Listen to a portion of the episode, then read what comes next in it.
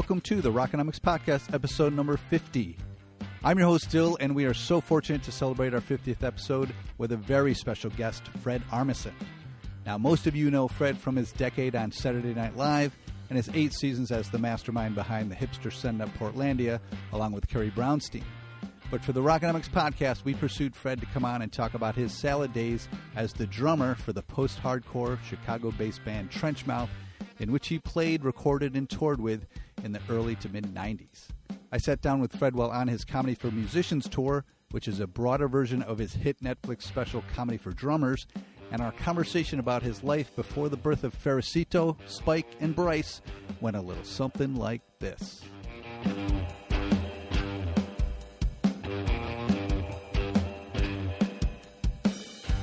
Craft scene is Yeah, yeah. I could see it. Um, it's funny you you have so much content on the internet it's insane Oh, good. with, with all that you do you know if, if one was to i'm lucky that I've, i'm zeroing in on a on a segment of you because researching you is just you know Aw. there's there's there's a lot out there and that's a that's a compliment not, Great, no, that's, a complaint on you know my Yeah, yeah. my part but Anyways, I guess the best place to start, like I said, I, I really want to get into the uh, the salad days of, of trench Trenchmouth, But what was your, I guess, you know, growing up? What was your intro to music? What was your first Well, kind of? I would say um, early 70s. Um, I was a kid. Um, and we lived in Brazil Okay, uh, for a few years in Rio de Janeiro in Leme. And my dad worked for IBM. So, so my mom, you know, she comes from the 60s. I went to college in the 60s. So she introduced me to the Beatles. That's like the first thing. I must have been in second grade. And she introduced me, bought me a Beatles record in Brazil. right. It was like, this is the Beatles, and um, the label that they were on there was like, I wonder if it was like Odeon or something. It was like they had, it wasn't the same kind of Capitol label that was uh, uh, in the states, Mhm. uh, and there was like this greatest hits album that they had. It was in uh, in Brazil, and then from there, it all got mixed up with. Band on the Run and um, Oh, John Lennon's solo albums Right. and stuff. There- It was very like even the Ringo solo album, Ringo. So to me, it was all the Beatles, but I didn't. The concept of them breaking up didn't exist. I was like, yeah, it's the Beatles. Here's Right. Ringo's album, and then that was mixed with a little bit of Brazilian music, uh, samba music. So where I was living, there would be uh, samba schools, not educational schools, but that's what they're called when there are parades for carnival, for or carni- ca- Carnival. and um, so uh, I heard a lot of that, and it sounds like such a convenient thing, like Beatles mixed with Brazilian music. But that is what was around me. We were living in Brazil, and my parents listened to Brazilian music and um, and the Beatles, as well as some like sort of crooners and all that stuff. Mhm. But that that's what the music that was around. So then I from that. I heard. I remember the drum filled to "I Am the Walrus" and thought, like, I want to play the drums.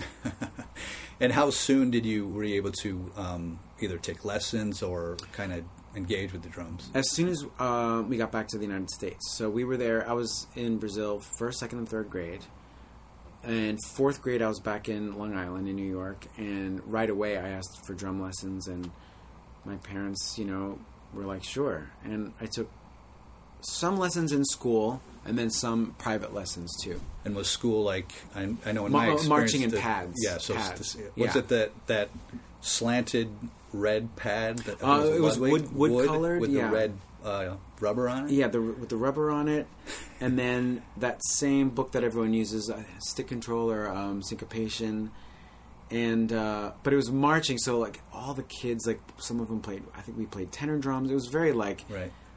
A pacifier. Like okay, kids, you can all you know. I guess you all want to play drums, so we'll just hand you all of this, and then some private lessons. And then looking back, you know, I was so spoiled. Like like as a teenager, I always thought, oh, my parents didn't support me, but boy, they really paid for drum lessons and private lessons and Did you get a kit?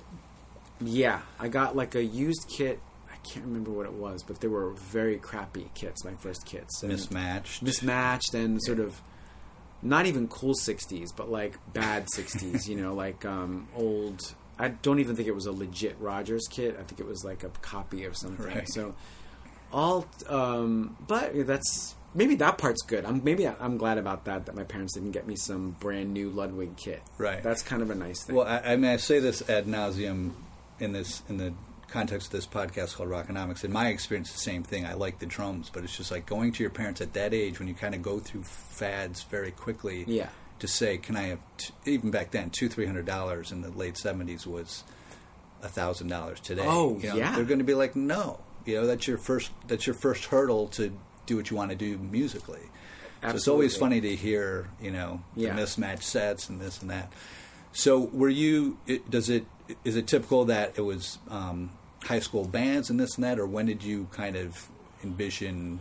Um, so it was high school bands. Like there's you know there's the marching band and stuff. But my friends, I was lucky enough that they also played instruments.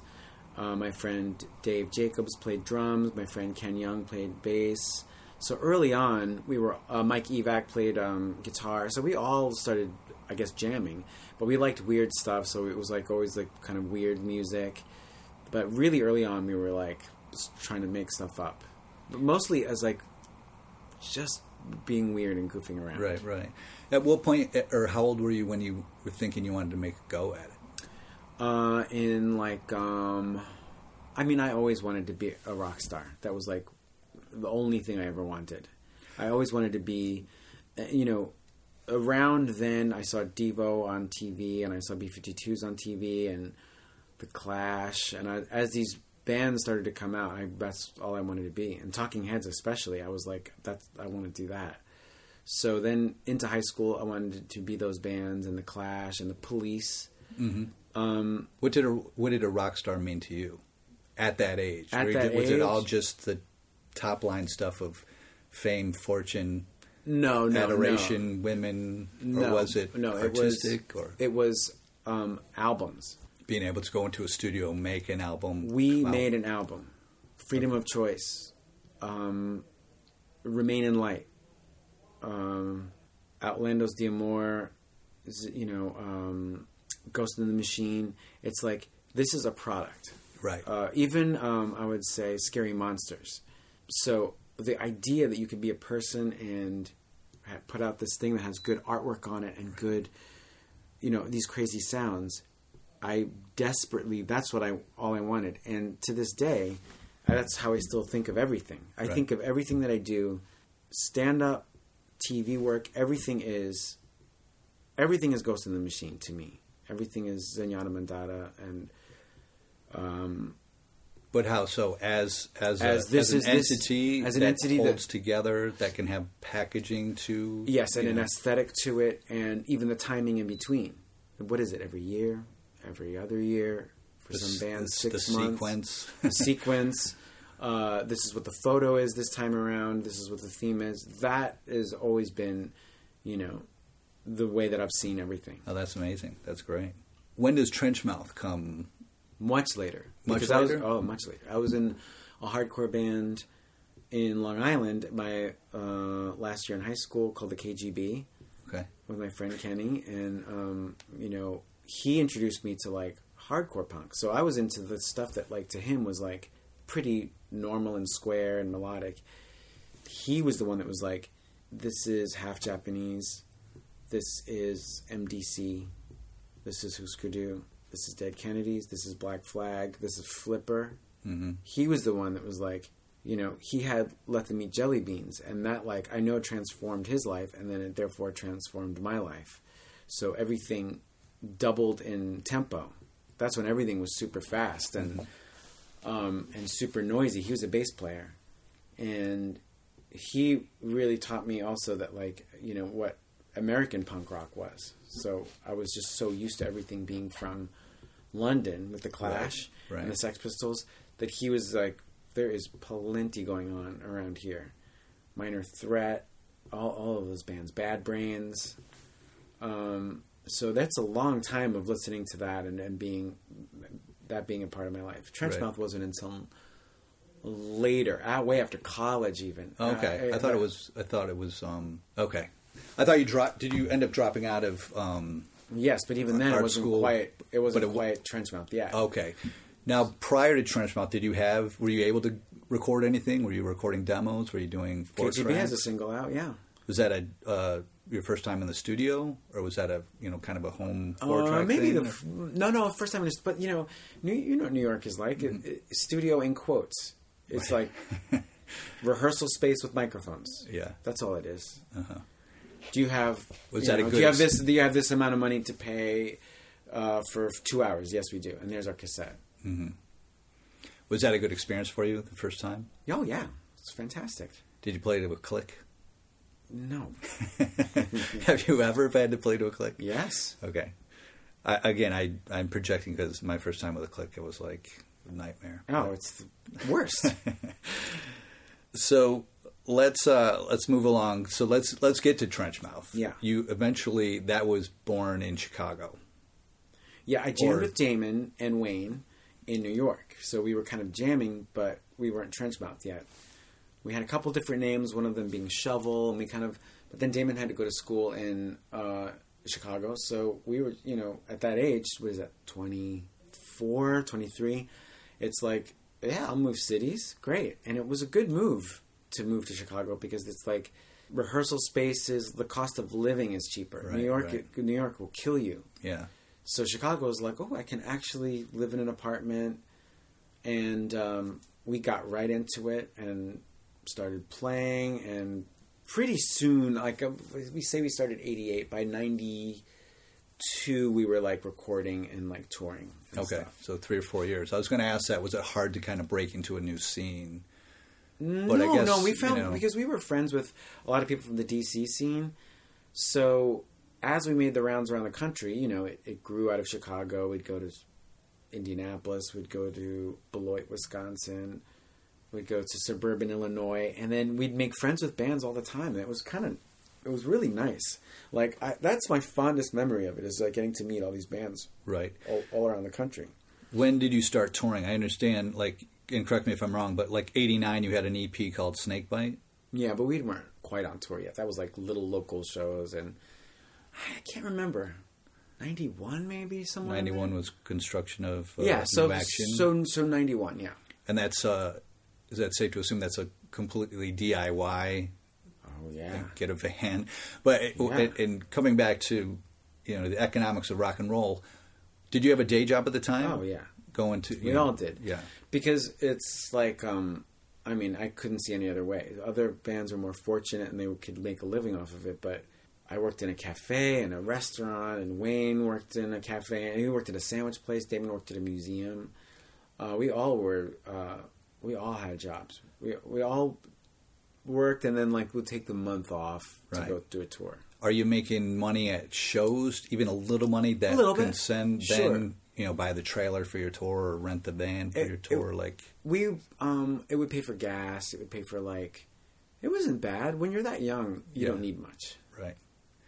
Did it eventually become when you're that young you need much that you know? Did you get in a pattern where I, I know at, at some point you were saying.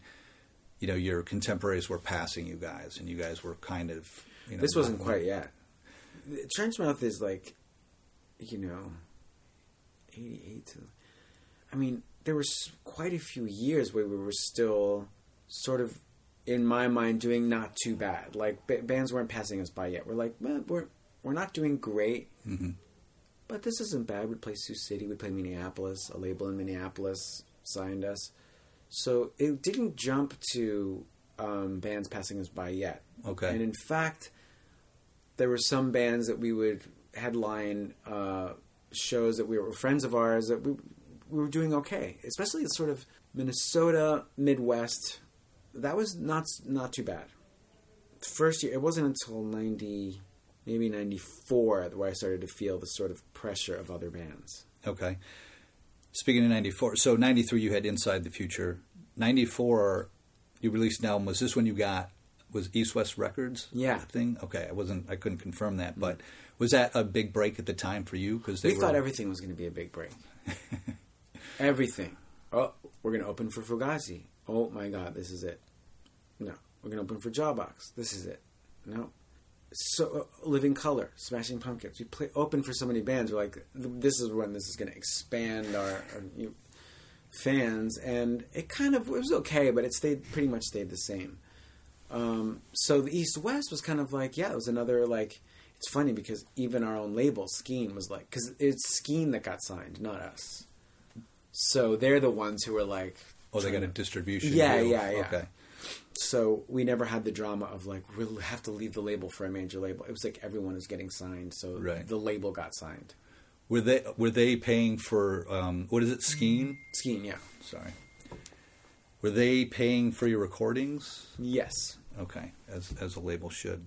And recording was like, I did not like recording um, because I found it tedious, and I don't have an ear for separation of tracks. I don't have an ear for volume. I don't have an ear for tempo.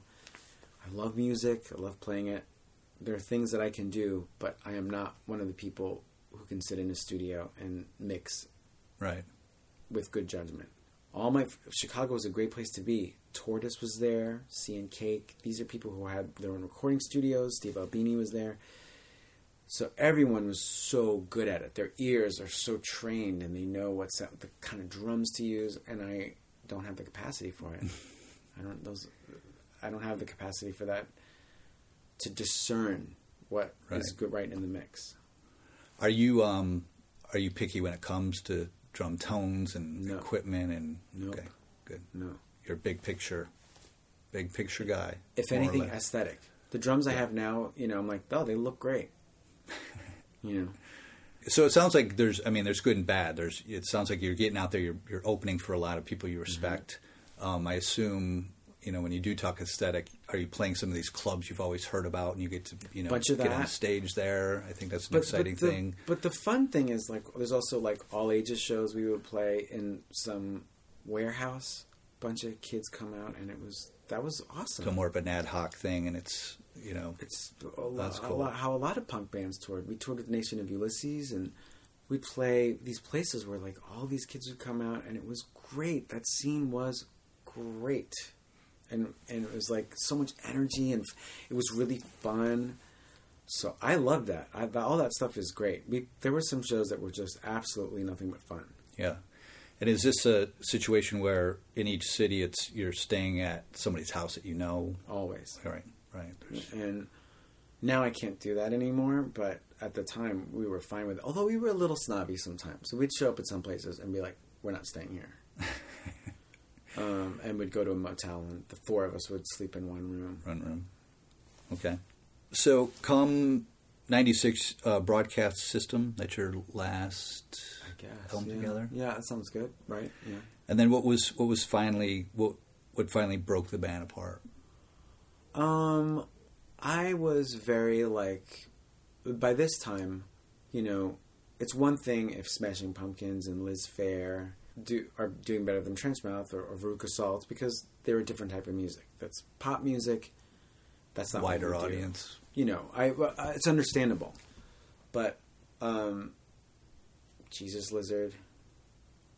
All of a sudden, they're playing bigger places, and then and I love Jesus Lizard, and then Tortoise. So when Tortoise is like, they're really playing, doing the bigger tours, and they don't even have vocals. I was like, this is some, this is not working. Right.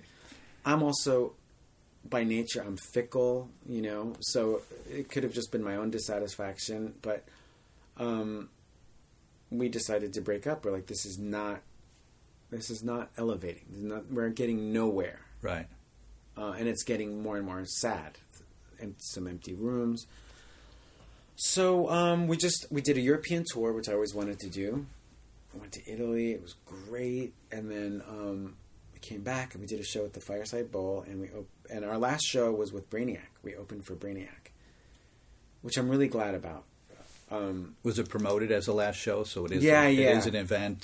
It isn't, but also Brainiac was so huge. Um, that's that has a very bi- bittersweet memory because of of the singer for Brainiac, and also because of the band, but uh, also because it's our last show. So, so that was it, and we're still friends. You know, I'm still friends with Damon and Wayne, and and uh, and it, even though we broke up, it wasn't through because of fighting. Right, right. It wasn't Wasn't- like a fight. hmm Um, so uh, so that was it. It was just a kind of decision of like, let's stop.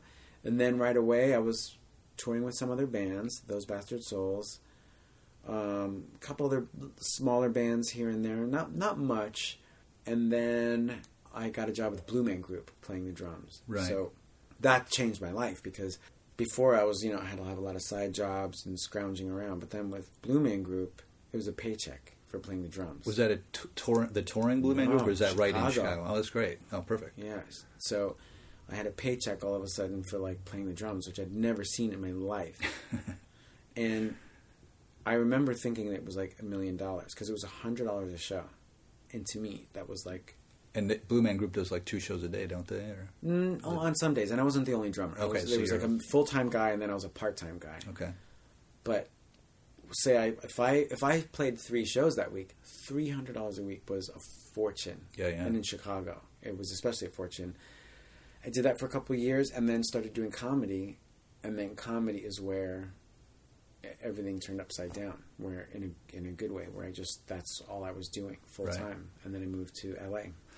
did you do you read music? Like was Blue Man Group where No, you no, had to no. go in and be like, No, you know, no, no. Okay. It was all it was memorized parts. Okay. I do want to get into your, you know, I feel like, uh, you know, something that did bridge the gap was your infamous South by Southwest Yeah. uh, user's guide. Had you been to South by Southwest before when you guys, you know, when you were in That's a good question. Trenchmouth? No. I mean, were you exposed to it and then be like, what the hell is No, this? and I had resentment because Trenchmouth is so uninvited to everything that when I finally did get to go, I went with um, uh, Jon Langford and Sally Timms. I, I played with Sally and played with in one of Jon's um, solo bands. That I was I when I got the booklet of like this is how you can make The it events? the music. Yeah, this is how you can make it in the music biz. Getting your song on the radio, making a video. I was so resentful. I was like, this this isn't the answer. Right. I, this isn't the answer at all. So I went with a video camera, and Sally would film it, and I, I would do these things that these, you know, and it really, that videotape, a friend of mine edited it, and that's what changed everything. I showed that video at clubs, and that's what, Right. I, I heard you say either in an interview or another podcast said it got more press than you ever got it, but it's true. it's really true. Like the Chicago Reader had like an article about this videotape. So it was an immediate thing of like music not working out, comedy absolutely working out. Right. And and it and it hasn't stopped since. Like that that beginning, it's been gig after gig after gig. And, and I also want to point out that like South by Southwest, the irony is, I did have to go to South by Southwest to make it Right. right? So like I went in there with this attitude, and it's like the lesson was I was like, that's what it took. So It's funny to see to watch those videos because I was curious that it like what, you did have to have some knowledge going in, and I guess your knowledge was real world knowledge. Number one, you know, Yeah. dealing with what you dealt with with you know Trenchmouth after I guess six or seven years, but just I guess I, I understand just reading the guidebook.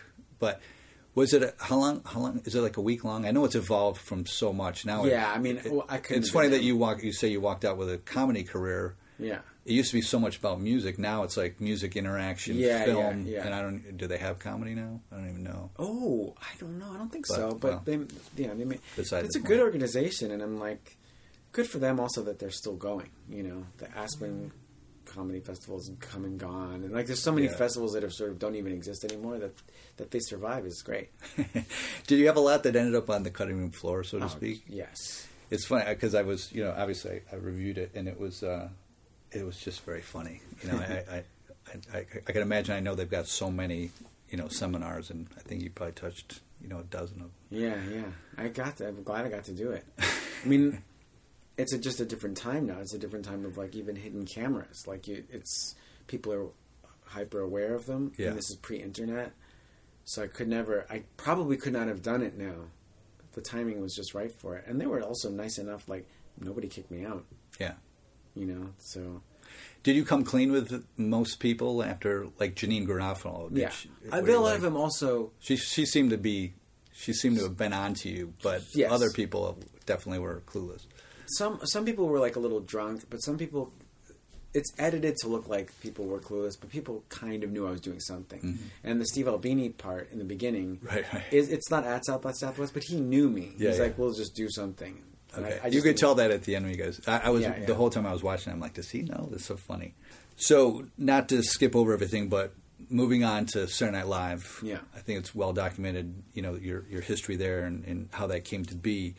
Um, given the context of music, what was what was the first guest? Who was the first musical guest of your first show? Bruce Springsteen, Was it really? Mm-hmm. But and when did you start? Two thousand Two. two. Okay. Matt Damon, Bruce Springsteen. Wow, what a big show. Yeah. and the first thing I did was on the timbales. So music was always like it was my audition, and then it was my first appearance on the show was with timbales. That's funny. Yeah. And was um, was Shawn Pelton the drummer the whole? Is, Mhm. Was he the drummer the whole time? Mm-hmm. I know you've been asked this a hundred times, but who are some of the, you know, who are some of the musical guests that you were psyched to see up close and personal? It's like for different reasons. It's different artists. So like I was felt very for, for some reason emotional when Modest Mouse was on because I was like, this is great. I'm here. This you know Modest Mouse, who I love her here. What a great night. You know. But that's like music that I'm familiar with. I'm familiar with that kind of guitar playing and drumming. But then when someone would show up who I don't know, I don't know their music, and I'd see their musicians.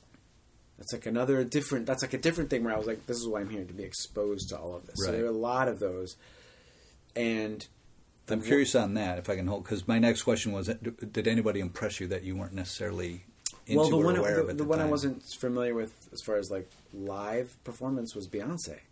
right. huge star.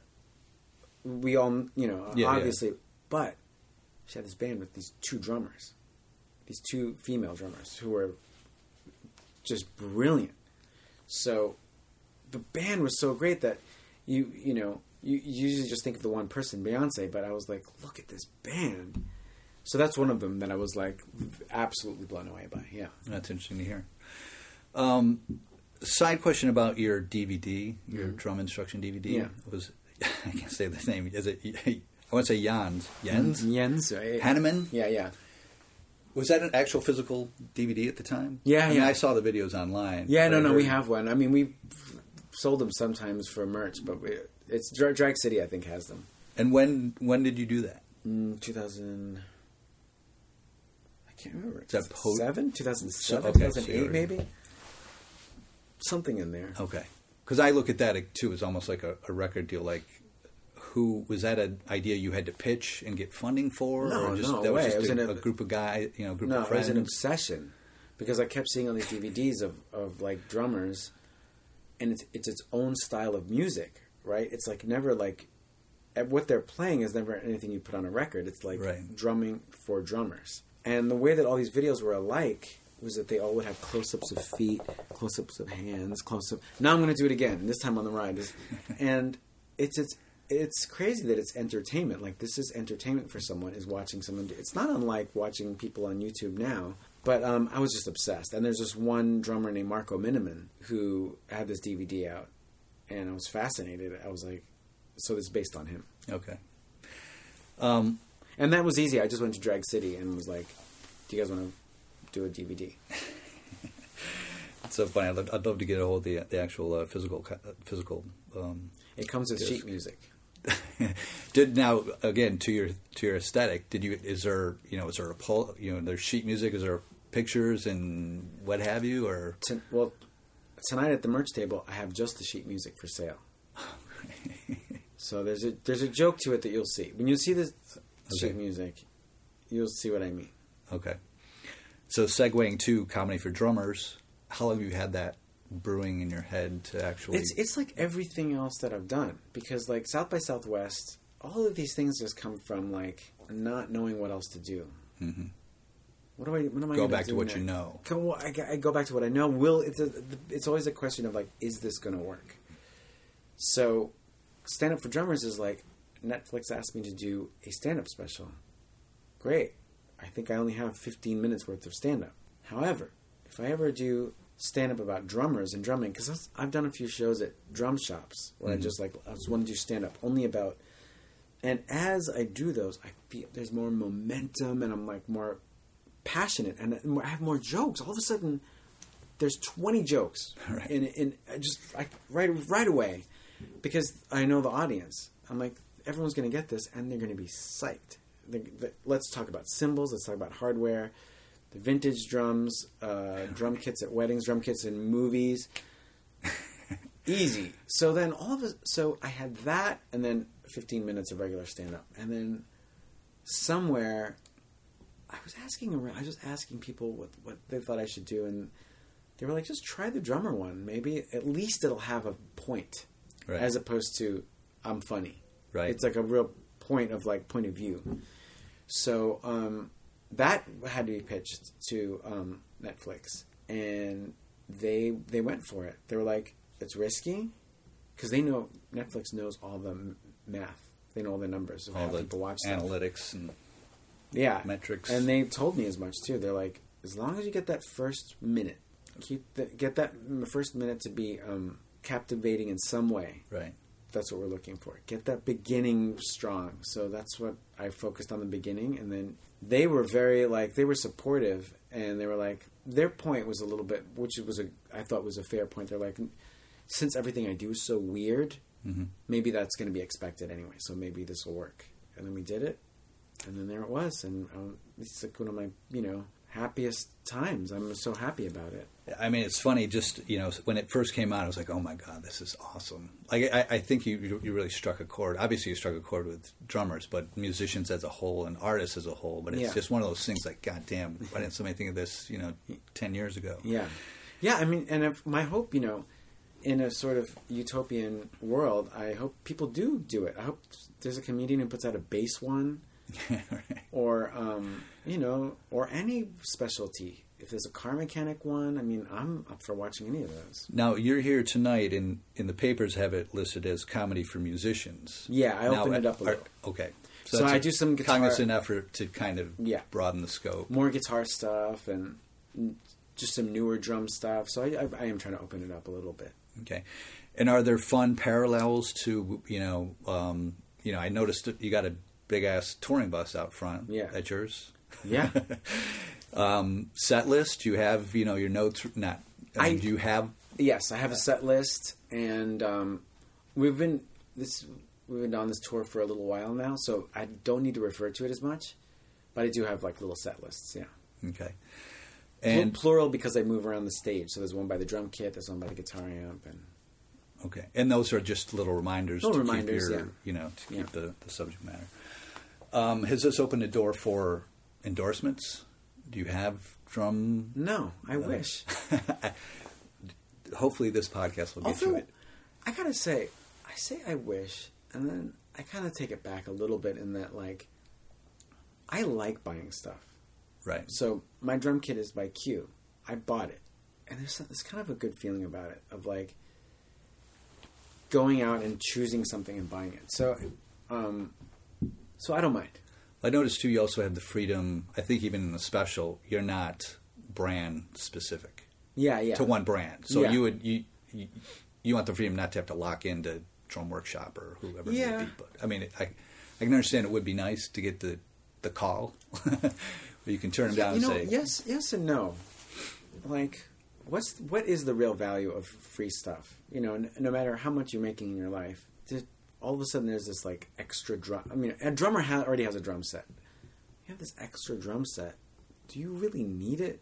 It kind of sits in the in the corner, Right, right, right. busty- moving it all the time, kind of putting it in your car, kind of. So the, I think like I can't believe I'm saying this. I think free stuff is overrated. It is like this new thing you're responsible for in your life. right. But I think in your context, it's like you're just you're adding on what you already have. Yeah. Versus you know the Unless you're 14. the free sandwiches in the conference room. That's different. That's different. But like never turn that shit down. No, never. Free cookies, great. But um, for a 14 year old, Yes, please. Yeah. I, I remember when I was in, in Trenchmouth, I remember not being able to afford a, like a cymbal stand. Yeah. A cymbal stand. I was like, I only have my old broken one, and I put more tape on it. I don't have whatever, however much it cost back then. I did not have that money. Yeah, no, for sure. Um, how big is your crew you're traveling with? Merch, sound tech, tour manager is the crew. three people, and then I have um, like a support comedian, uh, Marilyn Rice Cup, and but she's not in the beginning. I put her in the middle of the show, so it's more like a variety show. Right. Is your sound tech doing your? Who's your roadie? That's the sound tech. Okay. One last question before I'm going to go into a lightning round of five. Sure. Any thought of getting Trenchmouth back together, No. knowing your celebrity and that you could probably do a tour or open for somebody No, no, and no, have a little, No, because you know, get what you deserved? no, we didn't. You deserve. I mean, I think you guys. It's very put, kind you of guys you. put in the hours We put in the, the, sweat. hours, but we didn't. We didn't think about melody, and you know, it was all so frenetic and so busy, and like it was just such frantic twenty-four-year-old music that number one, I cannot play like that anymore. Right. That it's it's so it's it's like so busy and constant that I could not physically, I just couldn't do it convincingly. And then that's not. Uh, I, I'm paid to be a comedian now, and I'm happy to be a comedian and talk about music. But no one's yearning for like you know this other part of me. It's like it's all it's it's. I bring that to the stage, but that's like um had we had zero hits. You know what I mean? Like Right, it was right, right. like. It, so we're good. Okay. Yeah. All right. Uh, last five questions. All my guests get. Okay. Um, a little bit frivolous, but regardless. Question number one is uh, your home is on fire. Everyone is out safe. What you run back and get that's music oriented, music memento, an instrument, uh, tchotchke. very easy. My Fano guitar. So the guitar I have on stage with me on tour, I love that guitar. Um, it's like the right weight and the right size, and it's like the perfect color. I would just grab that. Also easy to grab. Right. Have you had it long? Yeah, maybe I'm. It might be going on eight years now or something. Okay. Very good. Question number two is if I were at liberty to give you a check for a million dollars for you to give to one charity, which one charity would you give it to? That's a really good question. I can only have one answer. Yeah. I think I would go Planned Parenthood. Very good. Yeah, I think that Especially this week. this week and um I think also as an organization I just feel like they really they're like this ship like an icebreaker just Right. get going and going and going they never it's never like well we're going to dismantle this thing we, we can't Yeah. they're like we're we're going we're going you know as much as we can so I think that's where we go Good answer. Good answer. Uh, question three is what would your walk up music be to the pearly gates? oh that's so easy Cybele's Reverie by Stereolab Okay, I don't know that. it's a beautiful song it's so beautiful But I asked that question. and Yeah. I end up, Cybele's I with a- up- with a I up looking it up a lot. Oh, you if you put it on, it's a Stereolab song, Cybele's Reverie with a C C Y, I think. Um, if you put it on, the first notes you hear, you're going to go, "Oh, that's why. That's why you picked it." Okay. The flip side of that is what's stuck on repeat in hell. Oh, this is so good. Oh man, I would say um, I'm going to say something really. Un- I, actually, I'm going to go super uncool. I'm going to say classical music. I can't. I can't. Can't grasp it. I can't grasp it. Yeah. my brain I, I I pretend to go oh this is very moving but as a drummer there's no time signature there is no time signature not even odd time signature it's always like yeah yeah it, just disappears into these measures and I think I don't like the tradition of it even I'm like something about even the tradition that uh, I don't understand who I'm even supposed to like the conductor uh, you know Yeah, who do you who do you, who they do you idolize? they had so they had so little regard for percussion. A few cymbal crashes, some timpani. It's unacceptable to me that they couldn't find the time to like have a steady beat all the way through. I don't care what timing they're at because, in my defense, uh, South America, Cuba, Africa, they had, and the Middle East had plenty of drums going. And I was gonna say drums are such a primitive instrument. How do you leave it out anywhere in history? how do you leave it out? I'm like, you guys in Austria could not find a snare drum to go, you know, even if it's a waltz, I would like boom ka ka boom ka ka boom ka ka. So classical music. Okay. Uh, last question, which I'm interested to hear, um, given you're privy to so many artists, but it's simply what's the best concert slash live music experience you witnessed? Such an easy, easy answer. I saw um, Kraftwerk in one of their reunion tours, but one of their later reunion tours, which was like, I want to say 90, 98 or so in Chicago, maybe 97. Played Chicago on this tour. I've seen them since then. They're always great, but they had more original members. And it's the best thing I've ever seen, best thing I've heard. That music translates so well to live. It's so crisp. I remember the announcement before they go on is like the slow motion, like um, go very slow, and they and they come out, and for their encore, it's robots of them. They leave the stage, Nice. curtains open back up, and it's robots of them playing a song. So the feeling of a crowd cheering robots is the best feeling because everyone knows they're not. No one's fooled. Yeah, yeah, yeah. But it's everyone like ooh, just cheering, and it's fully robots on stage. It's that's what I would want as a child. That's what I wanted my adulthood to look like, cheering robots. Have you ever seen that? Do they have anything on YouTube? Do they have the complete concert from Oh, 1997? There's Okay. tons, and there's tons from other years and stuff. And they've done um, 3D um, concerts, like in different museums and stuff. I've seen them a bunch, but that for some reason was the one that like it was early in the when they were like reuniting. So I think they were like I don't know something about it was like a little rougher, which I liked. Yeah. But um, but it's, since it's a quick round of questions, I'll leave it at that. But as an addendum, I'll just say, as an aside, I've seen some great shows: Talking Heads, Clash, Paul McCartney, Devo, plenty of great bands. But I'll but I'll that's an I'll, I'll leave that out. Not to prolong, I'll, I'll let you. I know your time is precious, but since you you you're privy to see people, you know, rehearsing and stuff like that. Have you ever had just a, a moment where someone was noodling with something or trying something, or just a, a not not necessarily a private moment, but Oh. they didn't do it on the show. They didn't do it, but they Oh, you know tons. yeah. Uh, Not tons. Not tons, but a few that were incredibly meaningful to me. So I, I became friendly with uh, Wendy and Lisa, who were in Prince's band. And it's friendly enough that during one of their sound checks, I was just like, Wendy had this white guitar, and I was, I just, as a child, I mean, just the kid in me was just like, will you, or the teenager in me, I was like, will you play Mountains? Picks up the guitar, she said, I wrote, I wrote Mountains on this guitar Wow.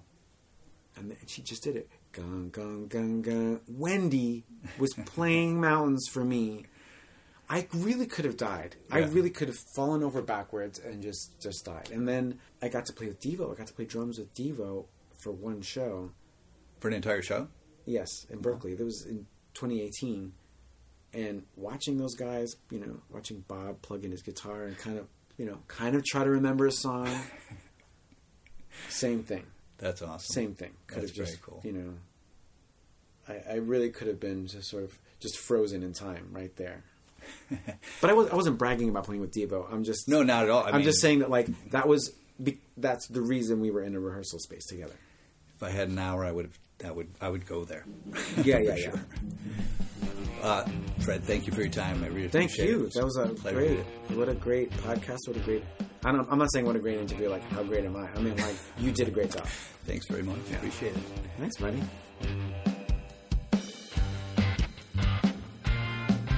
All right.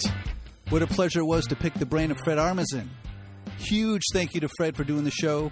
The second leg of his Comedy for Musicians tour picks up again in May, so do yourself a favor and see it if you can. You can find the dates posted on his website at fredarmisen.com, along with some other great content like Fred Armisen's Guide to Music and South by Southwest 1998, which you just heard us touch upon. As for the podcast, if you're new to the show, you can follow us for news and updates on Facebook, Instagram, and Twitter. And if you like this episode with Fred Armisen, then please spread the word, or better yet, head to iTunes and leave us a rating and a comment. We'll be back next Tuesday, starting our march towards 100 episodes, with a well known drummer who's also made a name for himself as a sought after motivational speaker. So come back and join us for that. Okay, episode 50 is declared no mas. Good night, Cleveland.